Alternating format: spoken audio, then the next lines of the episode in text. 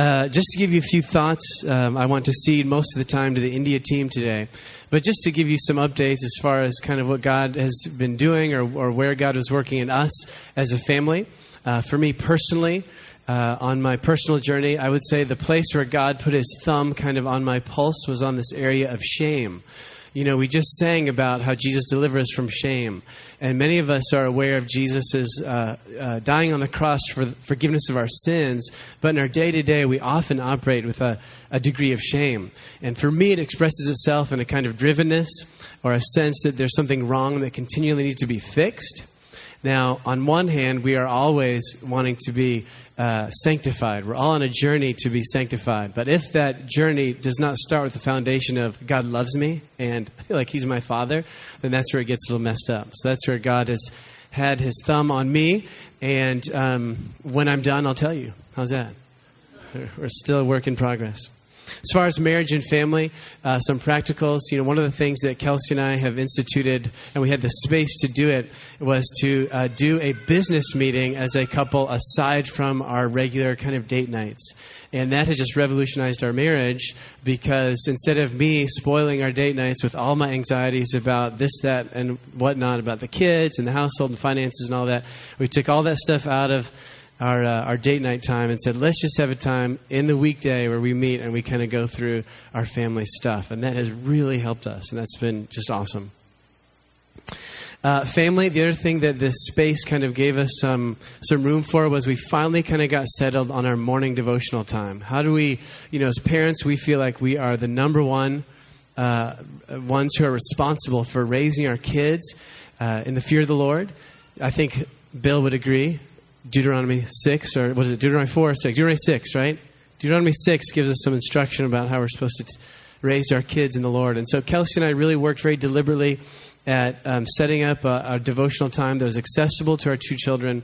And just getting that in place was just a huge anxiety lifter because now we feel like we're um, getting them trained. And I mean, I just, I don't know if you've gotten around JD lately, but he knows a lot of the scripture. I mean, he knows the stories. And it's actually uh, super convicting, uh, too much of the time, actually, how much of the Bible he knows. But really, just because we're just going through it little by little, day by day, letting God show up. As far as leadership development, another area that I was working on, several great resources. I'd say the one that uh, brought the most spark and the most life was a book called Experiencing Leader Shift by a man named Don Cousins. Don Cousins was the executive pastor at Willow Creek. Willow Creek, led by Bill Hybels, some of you familiar with the church out of Chicago and the movement. There's a whole association of churches. But this book, Leadership, was especially helpful uh, in that it gave us a template for our A team. We call them the advisory team. Uh, that's kind of our elders in training. And the template that this book provided for them just brought a lot of clarity for me and uh, for organization. And so that was super helpful. So, those are some of the highlights there. But I wanted to share with you some of the affect of the of the time away also. And to do that, um, I was uh, in prayer last Wednesday with some of the other leaders of our mini movement here in Boston. That is, um, we call it Community of Faith International, CFI. We have sister churches in uh, Waltham called The River, and in Boston, the church that planted this one called CFCF. And we were in prayer, and I felt, I just said, God, what do you have for us today? And I felt like He gave me a picture, and this picture just describes really well for me what He was doing. And so I actually have an illustration here. And because uh, this is exactly the picture he gave me, I saw it in my mind's eye, and it was just of a washer uh, uh, dangling at the bottom of a string. If you can all see it. That's an extra large washer, by the way. Um, but it actually has meaning for me because I picked it up two years ago in 2012. We were in Colorado with all the international team leaders of our larger movement. And I was just walking with the Lord on the mountainside and came across this washer and I felt like God said to me, you know, this was this is this is our marriage ring, me and Jesus. You know, this is a symbol of his covenant to me, his faithfulness and his love, which turned out to be very timely because the rest of the summer in 2012 there was some testing in that area for me personally. And so just to have that was great. Just as a little aside. That's not the story, but just an important washer is what I'm saying. So anyways, the picture that God gave was this. And what God said to me was, if you, Neil, remember he's gentle, so, so please hear this correctly. He said, Neil, if you'll calm down, then you'll fall plumb. If you'll calm down, then you'll fall plumb. If you'll trust me, if you won't be anxious anymore about X, Y, and Z, you'll fall plumb. Meaning you'll fall straight. You'll be in line with me. You'll be in obedience. You'll be, um, you'll be walking as I've called you to walk. That's an encouraging word, isn't it? And with that, I'd say if there's a summary verse that kind of sums up the affect of this time, it would be Zephaniah 3:17. And some of you know that verse. It's rather enjoyed. But remember that Zephaniah, he was the prophet to the southern kingdom of, of Judah right before they were about to fall. And he just says, Hey, judgment's coming, guys. But he still has this message of hope. And it's in that message of hope that he shares this verse from uh, Zephaniah 3:17. And it says it says the Lord your God is in your midst. Okay, the Lord your God is in your midst. I'm with you. A mighty one who will save. Okay, he's mighty and he will save. That's what God was saying to me. It's what he's saying to you. A mighty one who will save. No matter what you think is unsavable about you, he will save. Isn't that awesome? And he says, He will rejoice over you with gladness. Isn't that what we need to know every day? That God, when you get up, when He gets up, He's always up. But when you get up in the morning, He's glad about you. He rejoices over you with gladness. He loves who you are. He loves who who's, who's made you to be. So He'll rejoice over you with gladness. He'll quiet you by His love. There's that plumb again. If you'll just relax, if you'll calm down, you'll fall plumb. He'll quiet you with his love, right? And then he'll exult over you. Did you hear my son this morning? He sings really loud. Okay, I don't know if you heard in the back, but he'll exult over you with loud singing. Like the proudest daddy in the world. Here's my son, here's my daughter. Woo! That's how he feels about you. That's how he feels about me. And just, man, getting that in at a deeper level. That's, that's life and death, isn't it? So praise the Lord.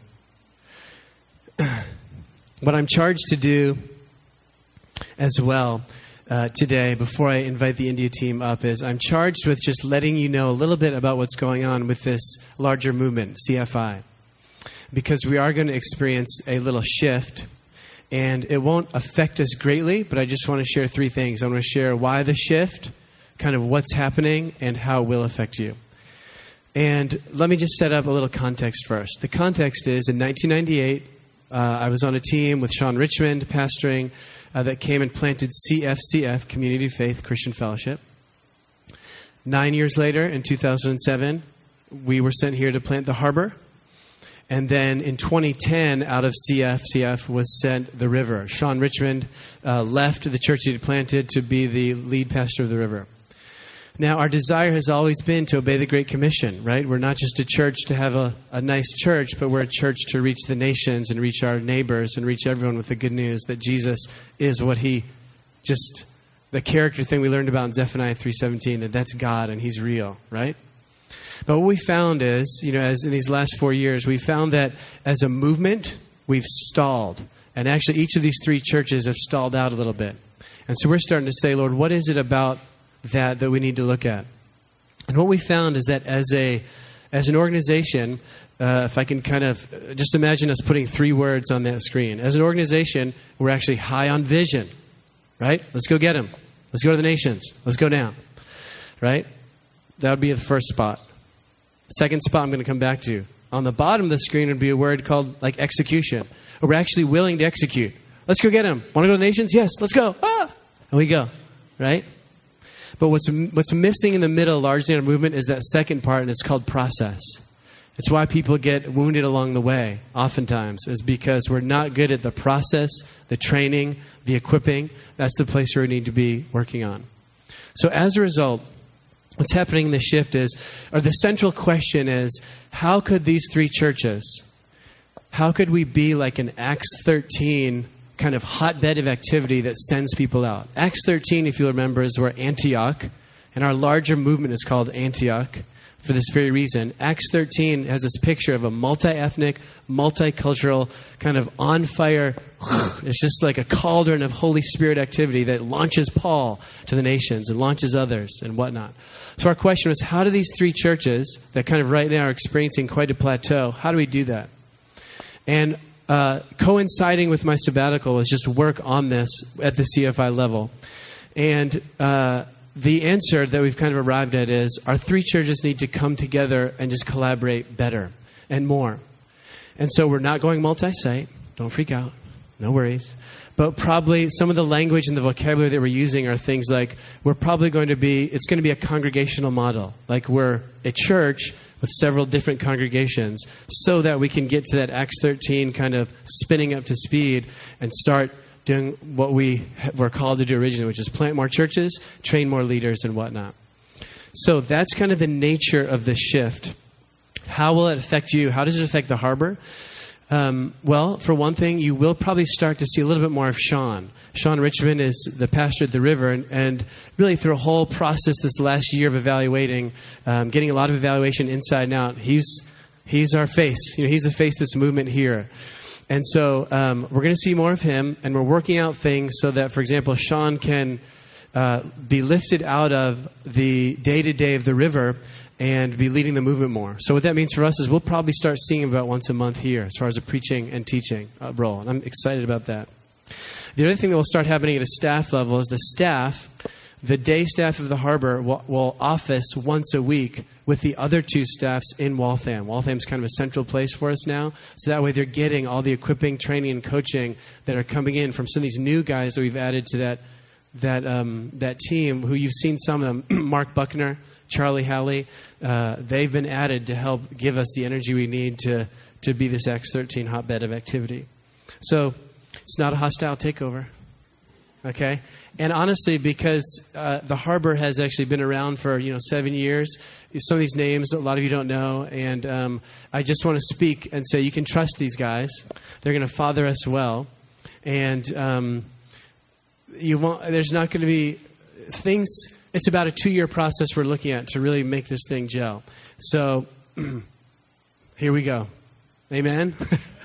We're trying to get better, and God's good. And um, as always, the door is open. The email will get responded to eventually. And um, just as, as we kind of go through the shift and we continue to uh, like kind of uh, uncork it for you, um, let us let us know how you're feeling, how you're doing. But it's going to be great because we're going to see our training and sending just take off. Amen. Awesome. Well, speaking of shifts, our uh, training school, the Navigate Training School, um, for the first time in seven years, really experienced kind of the type of mission trip that we have wanted our, our guys to experience. That sounds pretty selfish. But um, they saw just some a, a level of the kingdom of God coming in terms of the power and the demonstration of God's Spirit in ways that we've been longing for for seven years. And so um, it's just a real joy to introduce this India team and just hear, as John mentioned, uh, you know, from Acts, we also get this picture of People going out, coming back into Antioch and saying, Look at what God did. Hey, Antioch's coming right here. Okay, I'm just telling you, the book of Acts is happening right here. Come on up, guys.